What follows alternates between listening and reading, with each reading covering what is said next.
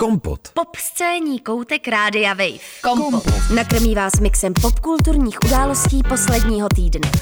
Kompot. Kompot. S Hankou Bydžíčkovou a Šimonem Holým. A Jana Kamura otevřela další díl podcastu Kompot s skladbou Bloke, což je skladba, kde se hodně blokuje na různých sociálních sítích. A pokud jste si nás ještě neblokli vy, tak nás posloucháte na Můj rozhlas, Radio Wave nebo jiné oblíbené streamovací aplikaci. Dobrý den. Hezký večer, hezké odpoledne, dobré ráno. Já bych začal možná takovou kategorii, kterou ty si pojmenovala Takhle chutná sláva. Úspěch. Nebo úspěch přímo, já tak dobře, já jsem šel už rovnou za slávou. Můžeš být vlastně slavnej bez úspěchu? To je otázka, Šimone, pro jiné lidi, než jsem já. Do jiného pořadu. Nicméně, my vám dáme takovou ochutnávku z toho, co nám chodí do zpráv. Jo? Ale tak jako co nám chodí, já nevím, co ti chodí do zpráv. Chodí takových zpráv hodně. Zase ne, to ne, jsou různý ruku zprávy. Na srdce. Ne, děkujeme všem, co nám píšou, je to hezký. Někdy se omlouváme, že odepisujeme jindy než v sobotu o půlnoci, to prostě už nezvládáme. Odepisuje Šimon, takže odepisuje, jak to zvládá a stíhá. Přesně tak, ale zaujala nás tady zpráva od fejkového účtu, kterou chceme s váma sdílet, abyste viděli, jak chutná úspěch. Mm-hmm. Je to od účtu, který má 0 sledujících a 0 příspěvků, takže máme pocit, že to asi není úplně aktivní účet, který by byl nějak autentický. Těžko říct. Jmenuje se Marek Stopař. Je na stopě nám. Aha, tak povídej, Marku. Tak, dvě malá hovínka pindají o velkých, a tady už je ostřejší slovo pro exkrement, ze světa. Kdyby ta pindavá blbinda alespoň uměla česky a nekrafala i gramatické kraviny, tak by to taky nešlo. Podle mě za přečtení tohoto příspěvku nás konečně zruší, Šimone. Protože já si myslím, že jsme museli porušit něco. Ale já... Myslíš, že my dvě malá hovínka jsme něco porušili? Já bych to už neopakovala. Já bych chtěla jenom říct, že... Děkuji za tento příspěvek. Já si připadám, že pokud už nás komentují i falešné účty, tak v tom případě opravdu už jsme slávy na stopě. Víš, co, Marek Stopař. Mě to hrozně připomnělo takový ten virální moment, už co je 10 let starý, který můžou lidé na YouTube najít jako trapas na ČT24 divák kritizuje poprsí moderátorky. Mm-hmm. Když tam přesně říká takový to, že ty prostě lezou až do obýváku a zrušte tenhle trapnej pořad. Mm-hmm, a ona řekne, děkujeme za názor, který se netýkal obsahu tohohle pořadu a jede dál. Ale já jsem ráda, že jsme oprávněně samozřejmě kritizováni za náš gramatický projev a za všechen ostatní projev zřejmě taky, ale je to způsobem, který vlastně možná ten náš projev kopíruje v tom případě trošku, protože mně to přišlo takové kostrbaté trochu, říká blbinda. No, taky se mi to nezdálo moc. Hlavně já nechápal tu větu, tak by to taky nešlo. Ale co nešlo? No právě, že to je ta věc s těmi účty, které nejsou úplně autentické. Jak to vlastně s nimi funguje? Kdo to je? Je to jako nějaký robot, který si vymýšlí nějaké jako nadávky a prostě patlá slova dohromady nějakým způsobem podle nějakého algoritmu nám potom napíše takovouhle zprávu, nebo je to nějaký opravdu reálný člověk, který si udělá falešný účet a potom takovýmhle způsobem komentuje, protože to komentář vlastně jako není český, že jo? A to je kriminálka Kompot tady začíná. A tady už máme zase kriminálku Kompot. Seznam lidí, kdo by nám mohl tohle napsat. Mm-hmm. Takže já mám na prvním místě Emmu Smetanu. Už jí to nebavilo, prostě nás poslouchá. Já myslím, že nás Emma Smetana jakoby neposlouchá. Nobody listen. Takže to bude anebo Radka Třeštíková. A nebo moje máma. Tvoje máma, Šimone, protože jste dlouho nebyli jste ve vaně dlouho, takže prostě je to ono. Ne, tak těžko. A kdo by to ještě mohl být? V podstatě nějaký český rapper, Separ. Já myslím, že to Lipo? By to mohla být třeba... Agáta Hanichová. Ta by to mohla být. Už jí to nebavilo. Ale proč? Ne, já vím kdo. Kdo? Mohl by to Jitka být pan Brzo Bohatý. Protože k němu jsme nebyli úplně jako hodní. Takhle. A nebo to byla Taťána. Napříč Gregor Brzobohatá. Tak to taky mohla být. Kuchařová. Taky jsme nebyli úplně nejhodnější k ní. No. Takže máme seznam už asi 20 lidí, co to mohlo být. Ale to jsou čistě jenom naše výmysly tady pro vás, abychom se pobavili, protože samozřejmě nepředpokládáme, že jsme v hledáčku kterékoliv z těchto osob. Myslím si, že právě ta naše známost je nulová úplně. Eva Burešová to byla. To jsem si říkala, ale na druhou stranu, proč by to dělala, protože na tu jsem fakt hodná. To je pravda, na rozdíl ode mě. Ty ne, ale ona tady ten účet se jakoby trefuje do mě, takže to ne, tohle Eva Burešová, Evičko, ty to nejsi, viď? No, takže děkujeme za skvělý zprávy. Mimochodem, taky se ještě ozýváme znova dalšímu, podle mě falešnému účtu, kterým nám nabízel tady One Night Stand s někým. Eskortní služby v podstatě. A já jsem na to odpovídal, pak už přestalo se odpovídat mě nazpátek a mě by to přitom zajímalo. No, ale... Já bych se potkal. Ne, já myslím, že ne, samozřejmě to je taky vtip, ale... ale... Jsou to prostě zajímavé zprávy. Věřím, že určitě i mnozí z vás máte s takovými to messagemi, a teď zase používám ty anglizmy, no. Zkušenosti. A mě by jenom zajímalo, pokud někdo víte, jak tyto falešné účty fungují a podle čeho vlastně takové zprávy vznikají, tak nám prosím vás napište. Myslíš, že tato zpráva byla poslaná z té trolí farmy Prigožina? Možná. Může za to Prigožin za tuhle zprávu? Určitě. Až tam jsme známí, Šimon. Podle mě je až to nějaká Putinova protiakce proti nám. Určitě, to je ono. Kompoty na stopě totiž. Já už bych to ukončila, tenhle ten segment. Myslím si, že to už jakoby úplně dovršili jsme všechno. Tak. Takže já jdu ke krátké zprávě. Takže Jason Momoa byl na koncertu kapely Metallica, byl tam moc spokojený, moc si to tam užíval, lidé byli taky spokojení a to se mi líbí, když si prostě lidi sdílejí fotky a všichni mají radost ze sebe. Mm-hmm. Horší to je, když narazíte na jiný post Jasona Momoe na sociálních sítích, který je starý myslím tak týden, kde běhá po nějaké pláži, něco tam mluví o své, dokonce myslím, že nějaké charitativní akci. Mm-hmm. A Hani, já když jsem si přečetl ty komentáře, tak jsem byl naprosto znechucený a měl jsem chuť zase znova jako odejít z tohoto světa. Mm-hmm. Protože Jason Momoa, jestli se něco o něm dá říct, kromě toho, že je talentovaný herec, tak je to i velmi pohledný muž. Yeah. Cvičí, sportuje, všichni to víme. Mm. Má svou specifickou stavbu těla. Přesně tak. Je to prostě velký člověk. A zároveň prostě podle mě jste svalnatí, i když máte větší procento tuku na těle. Když zrovna nejste v nějaký extrémní dietě a máte na sobě trembolon a všechny další jakoby steroidy, prostě jste svalnatý. A on na tomhle videu měl normální svalnatou postavu. Opravdu, jenom ne extrémně vyrýsovanou nezdravou s 3% tuku. To je jasný, ale tak hlavně tuhle extrémně nezdravou postavu člověk přece normálně většinou nemá, že jo? To máš právě po nějaký jakoby extrémní dietě.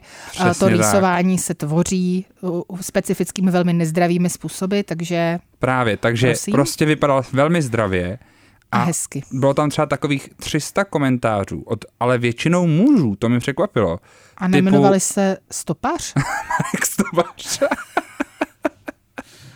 Já jsem rád, jak ty jsi to chtěla ukončit a už to zase vrací svátky. Hele, Marek Stopař nám asi pojede celý den. Je to tak, Prigožinovi muži psali prostě pod tady video Jasona Momoy a psali mu tam věci typu, někdo jedl moc těstovin, někdo měl moc sacharidů, někdo trošku přibral, ne? A já se ptám, proč mají lidi potřebu vlastně? Tohle dělat. Ale jako... Ještě u toho Jasona Momoy je to jako hrozně bizardí, nebo jako, co? Mě to fakt hrozně rozšířilo, protože jsem si říkal jako, představa, že mě tohle to napíše tam tolik lidí pod úplně video, kde jsem spokojený a šťastný a jenom mi chce zkazit den, proč to mám potřebu dělat? Tak ono ani nejde o tom, že to napsali třeba jako přímo jemu, ale že potom ty to ještě musíš číst jako úplně cizí člověk, který třeba taky řeší nějaký věci ve svém životě a je to vlastně hrozně demotivující, je to depresivní, že? No absolutně, jakože vůbec nechápu, jakože evidentně takovouhle věc může napsat jenom nešťastný člověk. No to určitě, tak samozřejmě a tak na světě je spousta nešťastných lidí a skoro všichni jsou na internetu, takže to je asi odpověď na tvoji otázku. Takže cílem je zase zrušit internet. Ano. Což je i tvůj, a ty ses teďka poprvé usmála podle mě za celý den, co tě vidím, takže to ti udělalo radost. Já bych zrušila internet, no. Mě zaujala věc, kterou jsem četl teďka na Seznam Zprávách, byl rozhovor s nějakým vývojářem ze společnosti IBM, která dělá obří velké procesory a on je tam snad šéf i něčeho, to už si nepamatuju úplně, je to nějaký čerstvý teďka článek a on tam se ho ptá, ten autor nebo autorka toho článku, co za jako vlastnost do života, aby se měl člověk v budoucnu naučit. Mm-hmm. A podle mě se očekávalo, že tady ten člověk odpoví něco ve stylu naučte se, nevím, s tabulkama nebo něco takového. No. A místo toho ten člověk řekl, že doporučuje všem to, co učí i svoje děti a to je prostě mezilidská komunikace. Což mě zaujalo, že někdo právě se vysloveně jako funguje v tom světě jenom počítačů, jedniček, nulek, internetu, tak nakonec to vrátí k něčemu takhle lidskému. A to je takový oslý můstek k tomu, co přijde už za chvíli po skladbě a to je další takový blok, který jsme si pojmenovali Pryč s introverty. Kompot. Popscénní hodina Rádia Wave kdykoliv a kdekoliv. Kompot. Poslouchejte Kompot jako podcast. Více na wave.cz/podcasty. Kompot. Víš, že jsou Olandy? Olandy? To teda nevím. Já jsem to taky neznal, ale odtamtud právě je tady ten producent Prigame, jeho skladbu Roda Samtal jsme si právě hráli. Je to autonomní oblast finská, kde se mluví švédsky. Mm-hmm. Což mě zaujalo, že existuje takovýhle místo. Ale po Gotlandu, druhý největší ostrov ve Švédsku. Gotland. Potom Gotlandu Karla Gotta. Zajímavý. No a na ostrově severském je pro mě hodně introvertů, takže to není lokace, kterou ty by si znala. Ale taky je hodně introvertů v České republice, se myslím. A ty je nenávidíš. Ne, to nemůžu říct takhle. To, ty jsi byl jako... Dneska je, jak jste si určitě všimli, milé posluchačstvo, Šimon poměrně dost vráží. Velmi dobře naladěný dneska, má strašně špatnou náladu, opravdu hodně špatnou. Jako fakt už mi štve všechno dneska. Takže berte prosím všechno takzvaně se špetkou soli, znovu použiju pěkně a přeložený anglismus. A tenhle ten bobík je naštvaný. Jako this Barbie is, tak tenhle bobík je naštvaný. Asi tak. Takže ty jsi to řekl jako příliš tvrdě, tak to není. Ale musím říct, že po tom, co jsem vlastně měla já osobně, takový jako hodně rozhýbaný konec roku, bylo to v jednom kole, sáhla jsem si trošku na dno, co se týče mezilidských vztahů, bylo toho na mě jako už potom trošku moc, tak jsem teďka absolvovala 2 měsíce v přírodě s rodinou a bylo to jako nádherný úplně, ale zároveň jsem si vlastně uvědomila, že prostě kolem sebe potřebuju vlastně docela dost lidí a jako větší rušno. Jo, že ty 2 měsíce, že jsem si odpočinula a potom už to vlastně jako stačilo. Tak to bych jako řekla. A potom jako extrovert... pyšný extrovert, já to myslím v takovém setupu, kdy okolo mě jakoby spousta lidí je opačného ražení, tak mám jako docela, bych řekla, těžké. Tak. Jakože vlastně jsem zjistila, že v mé rodině není příliš extrovertních lidí, respektive blíží se to limitně 0 téměř. Takže potom jsem jako taková ta rarita a najednou jsem jako já samotářem mezi introverty, rozumíš? To mi přijde jako takový trošku bizarní. Máš to prostě těžký. Nemám to těžký, mám to krásný, vůbec si jako nechci právě stěžovat, mám se skvěle, ale jenom bych chtěla říct, že si myslím, že třeba introverti dostali teď v posledních třeba 5 letech spoustu prostoru, hodně se o tom mluví, jak je to náročný, já tomu rozumím, určitě chápu jakoby veškerý problémy, který vlastně tohleto nastavení asi přináší v dnešní těžký uspěchaný době, pokud ještě ke všemu žijete třeba ve velkoměstě, protože i pro mě je třeba velkoměsto vlastně už teďka docela náročný, čím jsem starší, tím je to jako horší, takže tomu všemu rozumím, ale na druhou stranu si myslím, že jako lidi jsou v pohodě, že lidi okolo nás jsou dobrý a že je potřeba takhle s tím jako prostě trošku víc počítat. Teďka se asi přesuneme k bloku patriarchát. Mm-hmm. A proč jsme teda vlastně mluvili, když mluvili o introvertech, když vlastně se vůbec nebavíme o ničem popkulturním, tak jsem nechal hejtovat introverty. Ty jsi mi chtěla říct, že to chceš říct, tak já. Jo, takhle, aha, tak já jsem to zase tak jakoby úplně moc říkat nechtěla, myslela, že to bude navazovat potom na něco. Ne. Ne, tak třeba já bych to navázala na něco, tak jestli můžu. Takže ještě patriarchát necháme, jo? Ne, ještě patriarchát, prosím, necháme spát. Mně se právě líbilo, že se to nakonec jako provázelo s něčím, co jsem teď konzumovala posledních pár dnů, a to byl seriál Medvěd, The Bear, který vlastně vytvořila společnost FX, říkám to správně, myslím, a je to seriál, který má tedy 2 sezóny, takže jsem teď dokoukala vlastně obě 2 a hrozně moc se mi líbila, zejména ta první, ta druhá už potom méně, tak se tady vlastně nesetkáme asi se spoustou lidí, protože mnoho lidí vlastně oslavovalo i tu druhou. Tam já si myslím, že teda první polovina je fakt podle mě docela dost nudná a druhá polovina je zase skvělá. A proč je podle mě nudná? Myslím si, že jako hodně vychází vstříc právě introvertům a oproti tomu, jak je výbušná a vlastně taková jako až skoro násilná verbálně ta první sezóna, kdy opravdu tam sledujeme dysfunkční vztahy a je to všechno takový hodně hlasitý, rychlý a tak dál. Vlastně asi něco, na co já jsem přirozeně možná nastavená a teda je to jako docela dost znám. Tak potom ta druhá sezóna je naopak jako vlastně až taková jako meditativní, klidná, hodně, jako mě, já bych proto použila výraz klidně covidová, jo? Že to často vypadá, jako kdyby prostě sledovali jednoho člověka, chodí po městě a něco vaří třeba nebo jí. Ve většině, v mnoha jako scénách, podle mě až v příliš scénách. A potom teda v druhé polovině té série se to zase překlopí jako do nějakého větších dialogů a nějakého většího jako řešení zase těch rodinných dynamik a kamarádských dynamik a tak dále. A je to zase jako skvělý. No a to je přesně ono, jakože já jsem se tady úplně přesně, tam hlavní hrdina je teda jednoznačně super introvertní, člověk, který je nucený žít jako v hlasitým, velmi nepředvídatelným, pro něj jako moc a pro všechny vlastně lidi asi jako toxickým a těžkým prostředí a jakým způsobem se on s tím vlastně jako vyrovnává a tak dále a je to hrozně zajímavý, doporučuji to úplně všem, zejména první sezónu, bude se vám to doufám moc líbit. Ty jsi to neviděl? Já jsem to ještě neviděl, já jsem to nestihl. Já jsem se musel koukat na Real Housewives a všechny spin-offy s tím spojené. Šimone, fakt měl bys. Dám to určitě, jako mám to někdy v plánu si to dát, ale teďka holt dobíhá Project Runway, 2 franšízy Real Housewives, Crappy Lake skončil, o tom se budeme ještě bavit a zároveň... A tam taky extroverti, tam bych zase se bavila o těch extrovertech, přesně tak. Crappy Lake, úplně geniální příklad toho, tam já se cítím jako, tam já žiju, já když se na to koukám, tak já žiju. 2 ženy z Real Housewives of New York City, Luende Lesseps a Sonja Morgan.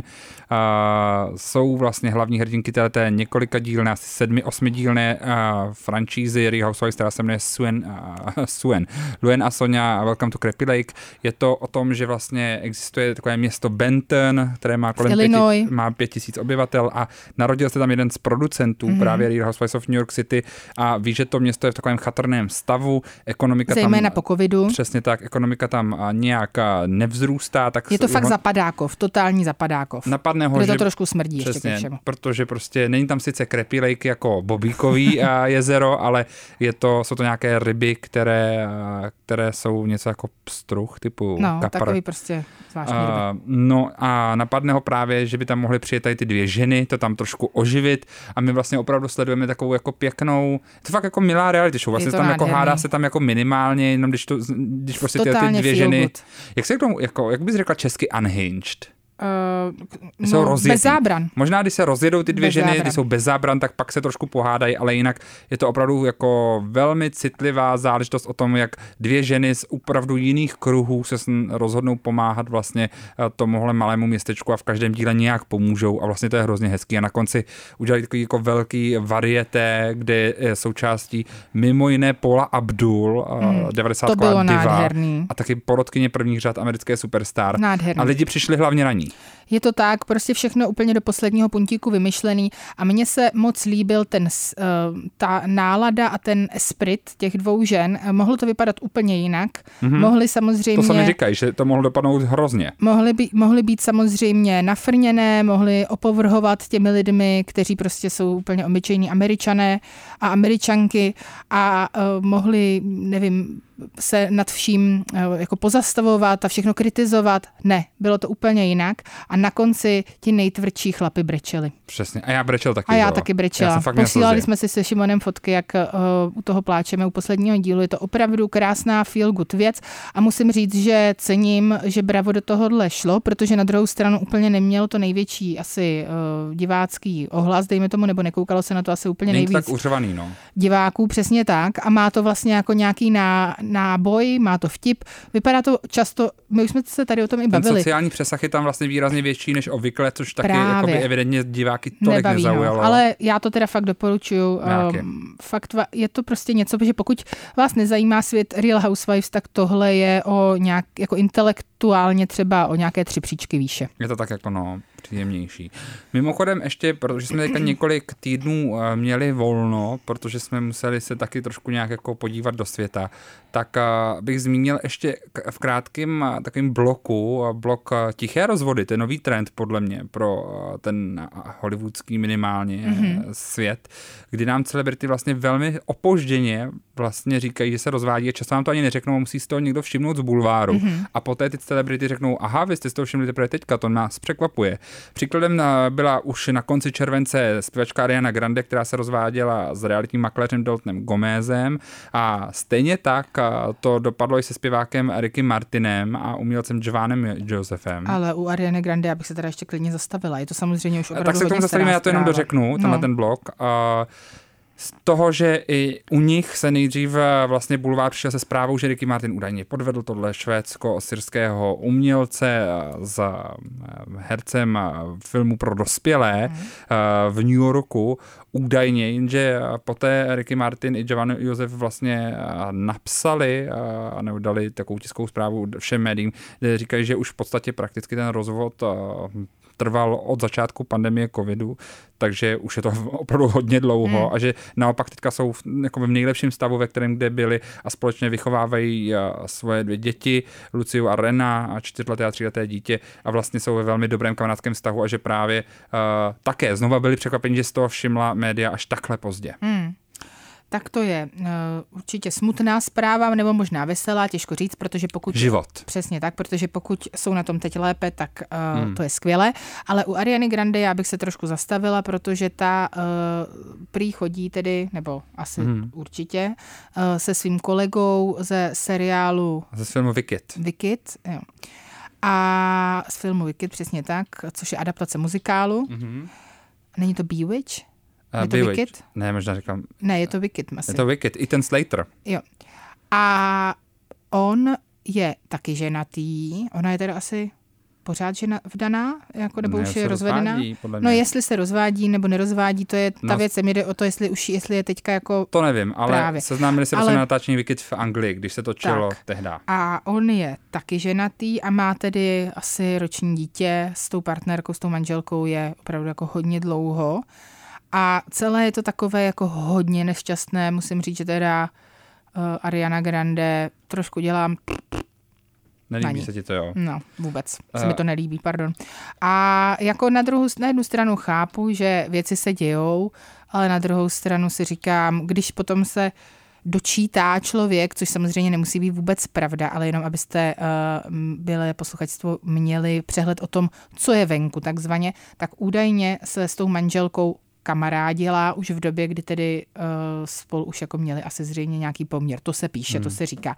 Což mě teda přijde jako velmi nešťastný. Roční dítě je stane se to. Docela. Proto jako... dítě je lepší podle mě, že bude jakoby v spokojeném rozvedeném páru než s nespokojeným manželským. Ano, to určitě jo, ale na druhou stranu asi zřejmě, tak mohlo to tak samozřejmě být, že ten, asi zřejmě to tak bylo, že ten pár úplně nefungoval, když přesně k tomu došlo, tak. Ale je to takový celý nešťastný. No a když jsme u těch rozvodů, tak ještě musíme zmínit ten největší, ten, který právě média také přinesla jako první, a to je rozvod Britney Spears a sama Asghariho, tento pár, který opravdu vypadal, že vydrží všechno, protože opravdu vydržel dlouhá léta. Tak vydržel asi 11 měsíců, ne? Nebo jak dlouho? 14? Ne, už, nebo jako... No jako manželství. Tak to rok. rok manželství, měsíců, myslím, no, nebo v červnu se vzali. No. A zasnoubení byli od září, od srpna, nebo září 2021 a byli spolu 6 let, takže vlastně dlouho. Vydrželi vlastně spolu jako zásadní věci, dokonce celý Free Britney. Mm.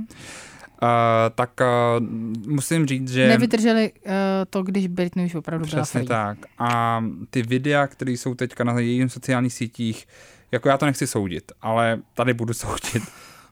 Já nechci, ale budu. A to nepůsobí úplně jako spokojeně, což se nedivím, protože rozvod vždycky bolí určitě, to si umím představit, ale ty si přinesla před několika lety takovou tezi, od které já už se jako nedokážu vlastně zbavit se té tvojí teze, protože mi dává smysl. A to, že je dobrý sledovat vlasy Britney Spears a podle ní sledovat ten jako stav. A Britney má na těch posledních videích opravdu... A to je teda, předtím jsem říkal, že můžou lidi komentovat Jasona Momou a jeho vzhled, ale tady opravdu ty vlasy, to je, tam je vidět, že je dost nešťastná. Podle tvé teze, čím horší vlasy nebo horší stav vlasů, tím horší psychický stav, tak tady to splatí. Tak jenom, abych to jako dovysvětlila, je to o tom, že Britney samozřejmě taky používá různé příčesky do vlasů a podobně, takže ve chvíli, to jsem si všimla, té době té největší krize okolo roku 2006-2007, že když opravdu na fotografiích neměla jako hezky upravené vlasy, tak potom to většinou byly ty chvíle, kdy na tom byla nejhůř, protože se právě vlastně nenechávala upravovat profesionálně a tak dál. A ty jsi to i říkala, že přece měla tu fobii z toho, že se někdo dotýká její hlavy. Ano. A pak myslím, že i jedna jako z těch tezí, proč si oholila tu hlavu, tak bylo právě, že jí chtěli snad udělat testy z vlasů a podobné věci. Jakože že si myslím, že tam hodně jako by šlo i o to, že ty vlasy byly vlastně je možná takový jako způsob, jaký jako nějak potopit, usvědčit, ale o něčem v té době, protože tam samozřejmě šlo nejenom o to, že jí tedy vlastně znesvéprávnili, ale taky vlastně vzali práva na její děti. A to si myslím, že v té době asi muselo být jako super těžký. Takže já to chápu úplně, jo, tady ten jako point, hlavně je to všechno jenom možná, vůbec to nemáme jako nějak potvrzený, nikdy to nešlo z Britneyných úst, jo, jsou to jenom takový jako třeba moje domněnky, ale souhlasím s tebou, že to vypadá jako smutně, no. Ale tak už jako nějakou dobu, že jo, to vypadá smutně, tak to asi všichni víme, i bez toho, abychom prostě jí nějakým způsobem tady topili veřejně. Prostě není to úplně nejveselější obrázek, ale na druhou stranu já jí přeju opravdu jenom to nejlepší a myslím si, že to zvládne jako vždycky. Já taky. Ten rozhled je teda zatím už teď jako mediálně fakt messy, protože už si různě jako posílají, kdo má na koho co a podobně a že to jednou může líknout. No, doufám, že to dopadne co nejklidněji. Tak údajně tam šlo tedy, nebo začaly vznikat různé zprávy o tom, že Sam Asghari chce být nějakým způsobem vyplacen, že tedy samozřejmě podepsali předmanželskou smlouvu, která je pro něj velmi nevýhodná, respektive, že by neměl dostat vůbec nic a že on něco vlastně chce, takže chce prozradit nějaká její tajemství. Já si myslím, že se to jako nestane. Uvidíme. Tak teďka už tak tematicky. Novinka od Seleny Gomez, která jsme Single Soon, o tom, že brzo bude single. Kompot. Kompot. S Hankou Bydžíčkovou a Šimonem Holým. Selena Gomez tvrdí, že bude brzo single, no a Whoopi Goldberg tvrdí, že bude single navždy. A například server Independent o tomhletom mluví ve chvíli, kdy Whoopi Goldberg dělala rozhovor, totiž ve kterém se vysmívala, zároveň odmítala konzervativní kritiku filmu Barbie, tak řekla, že si nikoho nikdy nevezme, protože manželství je drahé a nudné. Tak jednou z kritiček filmu Barbie je Hana Trojánková-Bricová a proto předávám teď místo a prostor. Takzvaně s křížkem po funuse přicházíme s naší recenzí filmu Barbie, ale na druhou stranu mojí. Já to neviděl. Ty jsi to neviděl. Já nemůžu do kina, mě bolí záda. Já si mykám, takže je to tak. A já musím říct, že jsem byla hodně zklamaná, Šimone. Jako na jednu stranu jsem se docela dobře bavila, na druhou stranu jsem se vlastně jako zasmála tak nějak jako omylem, což mě přijde fakt škoda u filmu o Barbie, že se vlastně nezasměju. Na třetí stranu jsem pořád přemýšlela, když jsem se na to koukala, jak by to mohlo být jiné, kdyby to opravdu točila Amy Schumer, jak původně měla, ale nepřijali ty její návrhy, a takže nakonec sešlo s návrhy Margot Robbie a jejího týmu. A Pro mě jako samozřejmě tam hraje velkou roli i to fyzično, jelikož o Barbie, jako o té panence se mluví v tom negativním smyslu hlavně proto vlastně, co propagovala, že nějakou hubenost a jako úplně nenormální křivky, nebo respektive spíš nekřivky a poměry tělesné a tak dále. A ten film teda přináší přesně tohle. Přináší dokonalou Margot Robbie, která je samozřejmě úplně skvělá. Já bych ji klidně nominovala na nějakou cenu za její herecký výkon. Myslím si, že je to úžasná herečka, určitě je to i skvělý člověk. Ale prostě myslím si, že se nehodí na roli ve filmu Barbie. Proč? No, protože pokud má být Barbie tak strašně progresivní a protipatriarchální, jak se dělá, tak v tom případě nemůže Barbie hrát Margot Robbie, to je jako takže jednoduchý. Říká, že jako producentka tohle filmu vlastně selhala tím, že se do té role postavila. Určitě neselhala pro firmu Mattel, myslím si, že ta posloužila úplně perfektně, ale pro mě teda to nebylo ono. Já bych preferovala něco jiného, já bych preferovala humor, já bych to shodila. Chtěla bych prostě vidět něco jinýho. A druhá věc, když jsem ten film potom viděla i s celou tou vlastně linkou, o čem to jako nakonec je, jako prostě když jsem viděla ten film, tak do sebe zapadly takový střípky mozaiky.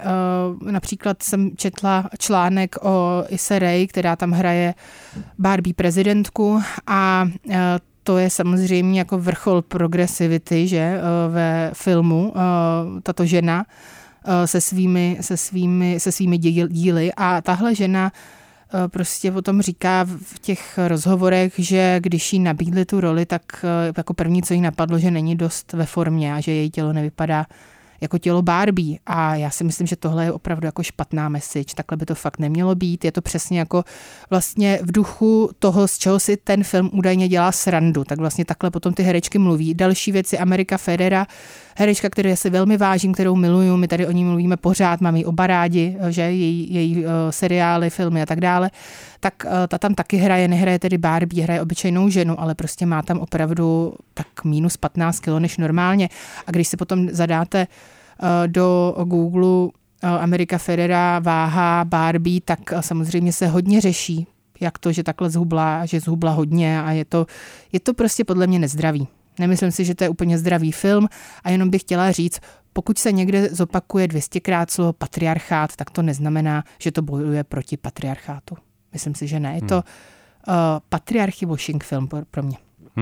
Tak takový přesný opak je film, který je prakticky o 60 let starší, ale teď je například na streamovací síti HBO Max k vidění. Film, co jsem dělal včera a šokoval mě. Film Agně z Vardy Štěstí, který vám tímto doporučuju.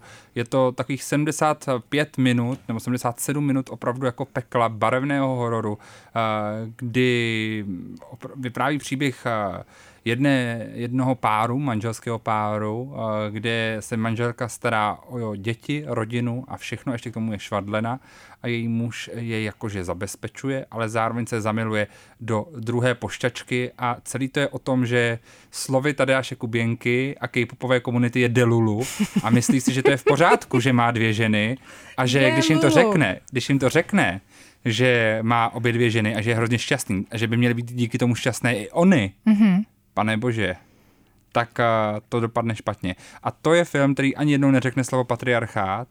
Ale je tam všechno. Ale opravdu je tam všechno a doporučuji to vidět. A řekni ještě, jaká byla ta recenze, která tě zaujala na ten film. Co říkala ta recenze? Na Letterboxdu někdo říkal Men are trash, directed by Agně z Varda. Takže ten film já se určitě pustím a myslím, že to možná bude lepší než 3 hodiny Barbie. To asi jo.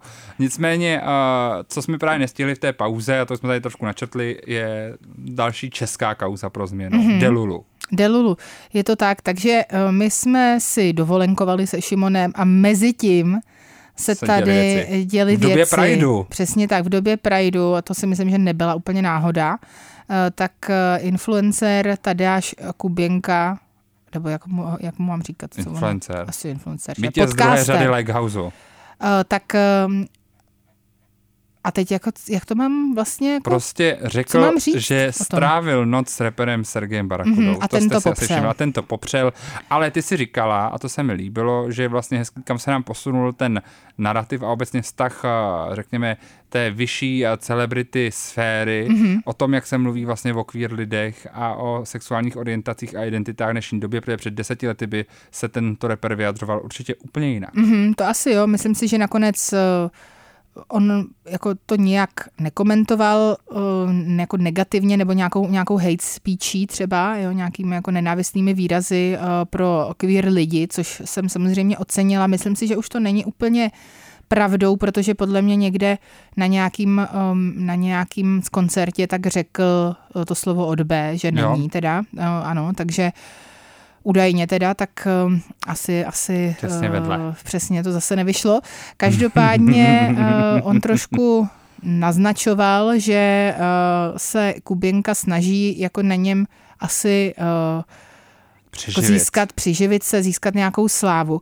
A je to možná i třeba, může to být třeba i o tom, že Tadeáš Kuběnka má se svojí kamarádkou Sugar Daddy podcast kontroverzní, kterému tedy stoupli přispěvovatele na Hero Hero, takže to je jako jedna taková věc. Druhá věc, že co já jsem tak Tadeáše pozorovala, tak jeho vztah s heterosexuálními muži v uvozovkách ho provází tak nějak jako celý život a ten život jako není moc dlouhý, je mu 19, že? Takže prostě asi jako on teda někde už v nějakém rozhovoru dávno kdysi řekl, že opravdu má hlavně vztahy s muži, kteří se identifikují jako heterosexuálové a on se jim nějakým způsobem líbí, takže to je taky nějaký takový jako vzorec asi, tak to je druhá věc. No a třetí věc je, ale že jako vlastně mně se to nakonec jako nelíbilo úplně. No. Já si myslím, že i kdyby to byla pravda nebo nebyla pravda, já si myslím, že to je fakt jako jejich soukromá věc a že vlastně jakoby takovýhle vyautování, pokud to třeba pravda je, tak prostě nemá být. Co si myslíš ty? Myslím, že to je jejich soukromá věc. Je to jejich soukromá věc, zároveň, co bych ale byl rád, je, kdyby repová scéna v Česku byla víc queer friendly a kdyby se nebáli různí lidé třeba jít ven se svojí identitou a orientací, protože pak by se tím jako to přestalo stávat tabu a těch lidí je tam dost, tak pojďme si to říct. To jako určitě, ale na druhou stranu jako já si myslím, že třeba i ta odezva na Barakudu byla taková, že vlastně spousta lidí to takhle vnímalo, že kdyby on to vlastně vůbec neřešil, tak by to nikdo neřešil. Přesně tak. Protože na druhou stranu jako by zrovna ta TikToková generace, která to jako asi nejvíc vnímala a řešila, tak ty je to podle mě už úplně jedno. Mně třeba přijde hrozně zajímavý, jak v zvláštní pozici jsou vlastně jakoby... jenom ještě, jestli můžu, a jiná generace nezná Sergeje Barakudu, takže těm je to taky jedno. Takže je to jedno. No, ale jako na druhou stranu zase znovu to je něco, co je na něm. Jako, jo. Právě. Mně připadá docela zajímavý, jaký pozici specifický i v Česku, ale vidím to i ve světě, protože mám pocit, že ta debata se objevuje častěji, je obecně jako bisexualita mužů, specificky mužů. Ano. Jak je to vlastně jako často mnohem jako problematičtější nebo skandálnější, než to, že jsou třeba gay. A ty máš takovou zajímavou teorii, že podle tebe jsou všichni bisexuální nebo pansexuální vlastně. Já s tebou souhlasím. Já si to myslím třeba. Na nějaký škále. A já si myslím, že bychom si to měli všichni přiznat. Je to tak. Takže pojďme si to všichni přiznat. Kompot. Popscénní koutek Rádia Wave. Kompot s Hankou Bydžíčkovou a Šimonem Holým na Rádiu Wave. Ty jsi tady mi během skladby vyprávěla úplně traumatizující tvoji zkušenost matky a člověka, co se stará o více dětí. A tobě se to stává často, jestli jsi ve skupinách, kde je hodně dětí, že jo? Teď už jo, no. Tak umíš si představit, že je docela náročný někdy třeba převíst někam, i ne ve velké vzdálenosti 4 děti. To je hodně náročný. Že jo? No určitě. No a challenge. Podobnou věc. Angličtina, ano. Podobnou věc si řekli, výzva. Se to řekne česky. Podobnou věc si řekla jedna společnost americká, že to je poměrně výzva a že právě i pro ty děti je ten jako přesun z místa na místo nezábavný. Jak ho udělat zábavný? A ještě si ta firma řekla, pojďme k tomu přizvat někoho, kdo je známý tím, že má kolem sebe hodně dětí. A to je tvoje nemezis, Chrissy Teigen. Tak A tahleta spolupráce, teďka už jsi překvapená, co mám tady za novinky. Z této spolupráce vznikl takzvaný Petal Pop Stroll Wagon, anglicky. A je to takový růžový vozíček, který vypadá jako takový ten koňský povoz. Je to prostě vozejk pro 4 děti, do kterého si můžou sednout a ten rodič je prostě vozí a děti jsou nadšený, protože to je jako kdyby měli nějakou jako... kdyby prostě byli na koni přesně, kam projížděli městem. A prodává to za trošku neuvěřitelnou cenu, tedy $1,000, nebo 999. A je to prostě vozík, který převeze 4 děti. Já ti ho tady ukážu někam jako fotku, aby si to uměla představit, jak ta věc vypadá. Klidně to můžeš ještě dopopsat, pokud... Jo, takže prostě je to normálně takový jako vozíček na 4 kolečkách, taková jako kočár. No kočár, to je kočár, to slovo. Ale jako ne kočárek, ale takový kočár, ten fakt kočár, který by byl normálně tažen koněm. Drožka.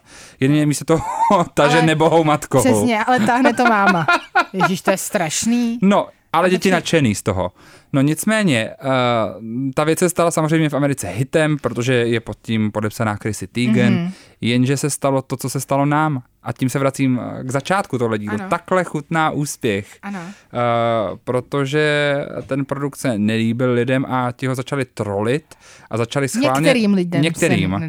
A začali schválně dávat na té webové stránce, na tom recenzním bloku jednu hvězdu nebo nulu a začali ptát i do recenzí strašné věci, takže za 40 recenzí ze 640 je pouze jednohvězdičkových a píšou tam ti lidé takový hrozný vzkazy, typu spojit se s Chrissy Teigen je tak jakoby hloupá volba a nikdy bych svému dítěti ani nedovolila, aby se dotkl něčeho, na čem spolupracovala Chrissy Teigen.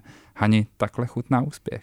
To jo, no. A tak... teďka se ptám, kolik z těch recenzí si psala ty? Já jsem nenapsala ani jednu a já musím říct, že já už jsem Chrissy Teigen odpustila i za všechny její... A ona právě vlastně vůbec nic neudělala. To bylo ne, šikanovala taky lidi. Jo, šikanovala nějaký ty lidi kdysi dávno, no jasně. Ale tak potom tam byly ještě jiné věci a tak dál. No a prostě myslím, že byla takový spouštěč, že měla prostě takový různý spouštěče pro mě, ale teď jsem právě nedávno se koukala na video, kdy, já nevím, pro Vogue nebo pro nějaký takovýhle magazín ukázali s Johnem Legendem svůj dům a musím říct, že to bylo tak něco vtipného. Mají opravdu skvělý humor, jsou sehraný, mají velmi jednoduchou, opravdu příjemnou ložnici, takovou fakt jako úplně normální, kde ona má prosím tě koutek, ve kterém se schází se svojí psychoterapeutkou snad 2krát týdně nebo 3krát a já si myslím, že to fakt potřebuje právě kvůli těmhle komentářům, nedivím se.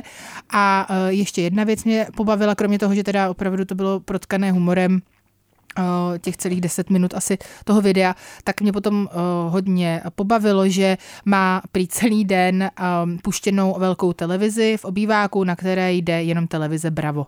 A že ty děti už to prostě akceptovali, ona má myslím teďka 3 děti. To je tvůj sen vlastně. A jako já musím říct, že teďka screen obrazovky hodně řeším a vlastně jaký mají vliv na děti.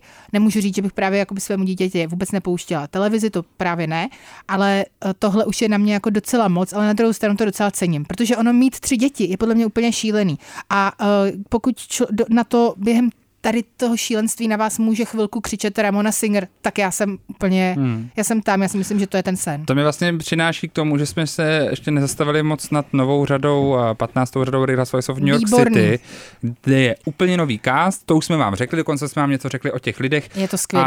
A zatímco já jsem velký fanoušek Jenny Lyons, ty ne, vůbec. Ty jsi fanoušek zase někoho, kdo mě zase tak nebaví, koho já jsem Erin. Já jsem fanoušek Erin. Tak potom... ale zároveň je tam pak postava Jessel, kterou ty obhajuješ právě, protože má 2 děti, dvojčata a to je moc. No ne, tak tam je to tedy úplně nově obsazená ta franšíza ženami, kterým je po 40 let většinou, jo, takže jakoby mnohem mladší. Často nejsou ani vdané. Ale většinou jo a někdy mají děti, někdy nemají děti, ale právě je tam jedna účinkující, která je indického původu, myslím si, že asi jakoby ve světě módy vlastně toho dosáhla docela dost, což jsme viděli. Indického.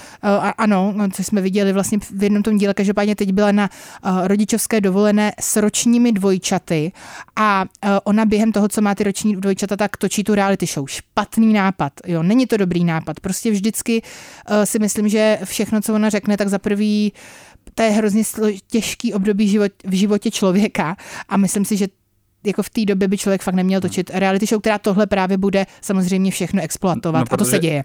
Ona je přesně, jak jsi říkala, bez zábran a nehinčit a uráží tam, v každém díle se jí povede někoho urazit. Mm-hmm, ale zároveň... to je i jakoby to, že ty ostatní lidé na to samozřejmě, protože je to reality show a někteří mají takové jako podle mě neúplně šťastné povahy, tak to potom zveličují, co to nejvíc jde, je to ještě tak jako sestříhané a tak dále, že ona z toho nakonec opravdu jako vyjde jako ten špatný člověk, ale má roční dvojčata. Za mě tenhle člověk může dělat úplně cokoliv v té televizi, já ji všechno odpustím. Máš pocit, že to je něco, co by mělo být v ústavě, jo? Ano. Jo. Ten člověk, když někoho zabije, v pohodě, ne, měl dvojčata. Tak, prosím tě.